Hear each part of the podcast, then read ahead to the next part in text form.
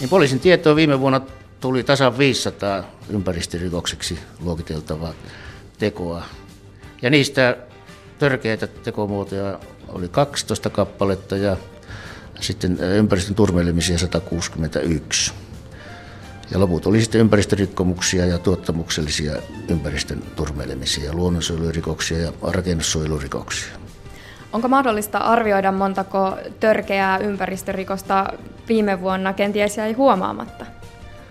No sitä on vaikea arvioida, mikä määrä se on, mutta joka tapauksessa niin se on suurempi, mitä, mitä tuli ilmi. Ympäristörikoksia jää siis suuri määrä täysin pimentoon. Suomessa niitä tulee poliisin tietoon vuosittain noin 500, kun Ruotsissa määrä on yli 5000. Onko kyse vain siitä, että Suomessa ollaan niin kovin puhtoisia? Poliisitarkastaja Tarmo Lamminaho. Kyllä käytännössä puhutaan piilorikollisuudesta ja, ja sen paljastaminen vaatii viranomaistyötä. Mutta toisaalta meillä on näiden ympäristöviranomaisten ilmoittamiskäytännöt varsin, varsin erilaiset kuin Ruotsissa. Eli käytännössä suurin osa esitutkintaan tulevista ympäristörikoksista tulee ympäristöviranomaisilta. Sitten kansalaisilta tulee ilmoituksia, mutta sitten tietysti poliisin oman paljastavan toiminnan kautta niitä tulee. Tietenkin lainsäädännöllisiä eroja on maiden välillä, mikä selittää myös suuren osan siitä erosta, mutta myös toki se, että Ruotsissa on velvoitettu Ruotsin lainsäädännössä ympäristövalvontaviranomaiset ilmoittamaan kaikki ympäristörikosepäilyt tai vähäisetkin sellaiset sitten poliisille, mikä tekee sen, että tietysti tilastoissa, sen poliisin tilastoissa näkyy huomattavasti suuremmat määrät ympäristörikoksia kuin mitä niitä Suomessa näkyy. Suomessa ehkä suurin osa kuitenkin hoidetaan hallinnollisen keinoin, niitä ei sinänsä luokitella ympäristörikoksiksi.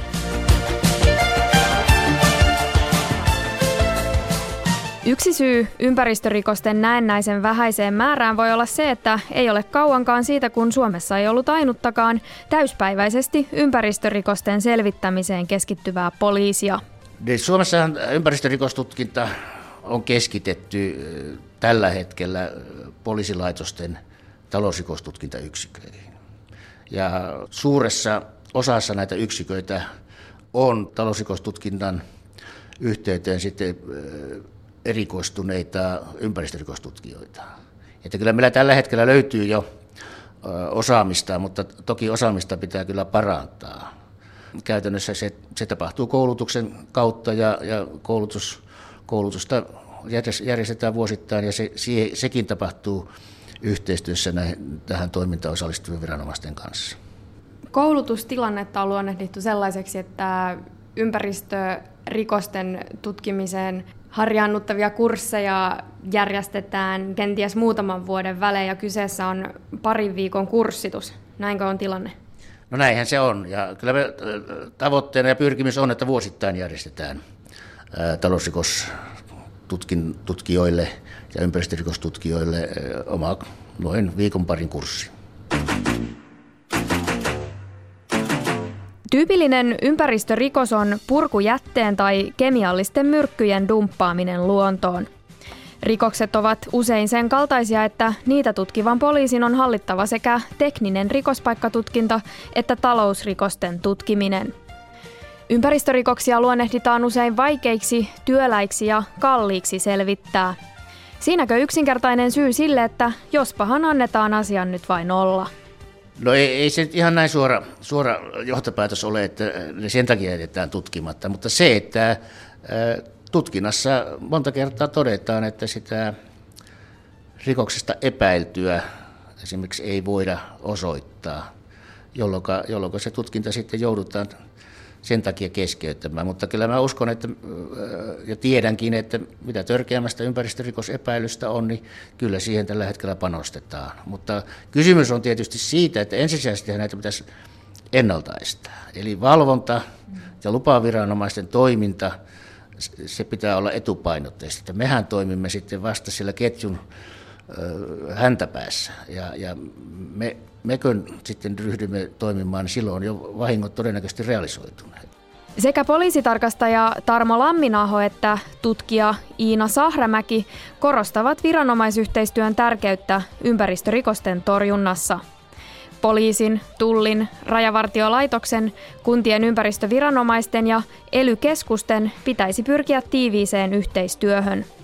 Yhteistyön tärkeys on varmasti tiedostettu jo pitkään, mutta mikä on se seuraava konkreettinen askel? Sanoisin, että nyt on olemassa jo tosi paljon hyviä käytäntöjä eri puolilla Suomea.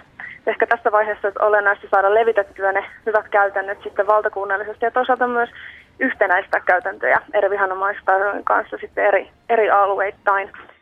Eli käytännössä nyt on erinomaisen hyvin tiedostettu tämä viranomaisyhteistyön voima. Ja se pitää lähteä rakentumaan sieltä alueelliselta ja paikalliselta tasolta, koska siellähän ne asiat tapahtuvat. Ja tämä niin sanottu ylätason toimijoiden pitää luoda ne paikallistason toimintaedellytykset. No, viranomaisyhteistyössä tapahtuva tehokas toiminta on sitä, että vaihdetaan tietoja. Eli kun yhdistellään eri viranomaisten käytössä olevia tietoja, niin saadaan kuvaa siitä kokonaisuudesta paljon parempana ja selkeämpänä.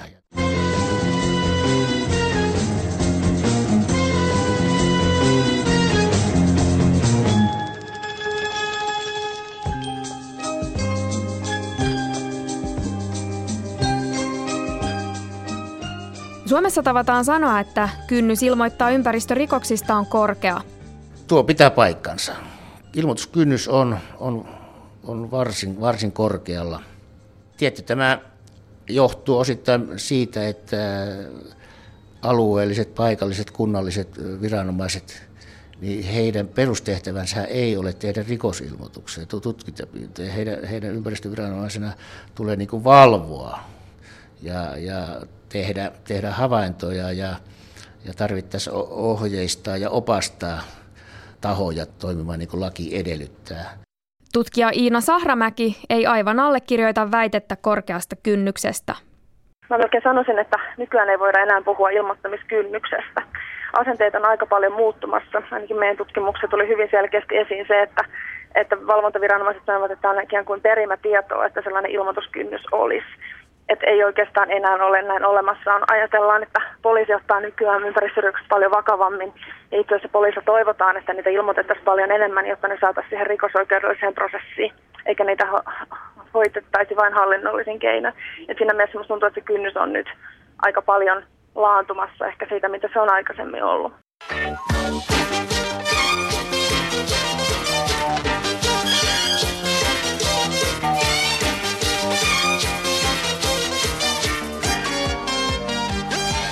Leijonan osa Suomen ympäristölainsäädännöstä on peräisin EUsta. Lain soveltamisessa on silti eroja esimerkiksi Suomen ja Ruotsin välillä. Voiko Suomen rangaistuskäytäntöä luonnehtia lieväksi vai tiukaksi? No mieluummin lieväksi. Kyllä se, kyllä se kohtuullisen lievä sitten on näissä tapauksissa, joissa on voitu saavuttaa hyvinkin suuria taloudellisia hyötyjä, mutta lopupelissä rangaistus voi olla sakkoa. Että kyllä meillä rangaistuskäytännössä on, on Ruotsin verrattuna selkeä ero. Mutta toisaalta mä nyt en osaa tässä ihan sanoa, että onko se soveltamisessa vai, vai, vai lainsäädännössä se vika. Että kyllähän meillä, meillä tietenkin lainsäädäntö näyttäisi olevan ajan tasalla, mutta voi olla, että sitä sovelletaan liian lievästi. Kun ympäristörikokset näkyvät tilastoissa huonosti, ei niiden selvittämiseen osoiteta enempää voimavaroja. Entä jos ympäristörikoksista määrättäisiin korkeampia sakkomaksuja ja näin tulisi taloudellisesti kannattavammaksi panna paukkuja ympäristörikosten selvittämiseen? Varmasti sinänsä puhutaan, että tavoitteena on saada rikoshyötyä takaisin ja, näin ollen tehdä ympäristörikollinen toiminta kannattamattomaksi ilman muuta sitä kautta, että jos, jos yrityksille esimerkiksi ympäristörikoksista annettavat sakot tai sitten ihan oikeuden määräämät tuomiot on hirvittävän alhaisia, niin se ei välttämättä yrityksen budjeteissa tunnu hirvittävän kovasti, jolloin tavallaan sitä ennaltaehkäistävää vaikutusta ei sitä kautta saada. Mutta toki pitää muistaa, että tavoitteena on tietenkin saada yritykset ja myös yksityiset ihmiset toimimaan niiden lainsäädännön puitteissa ja ympäristölupien puitteissa, mikä on myönnetty.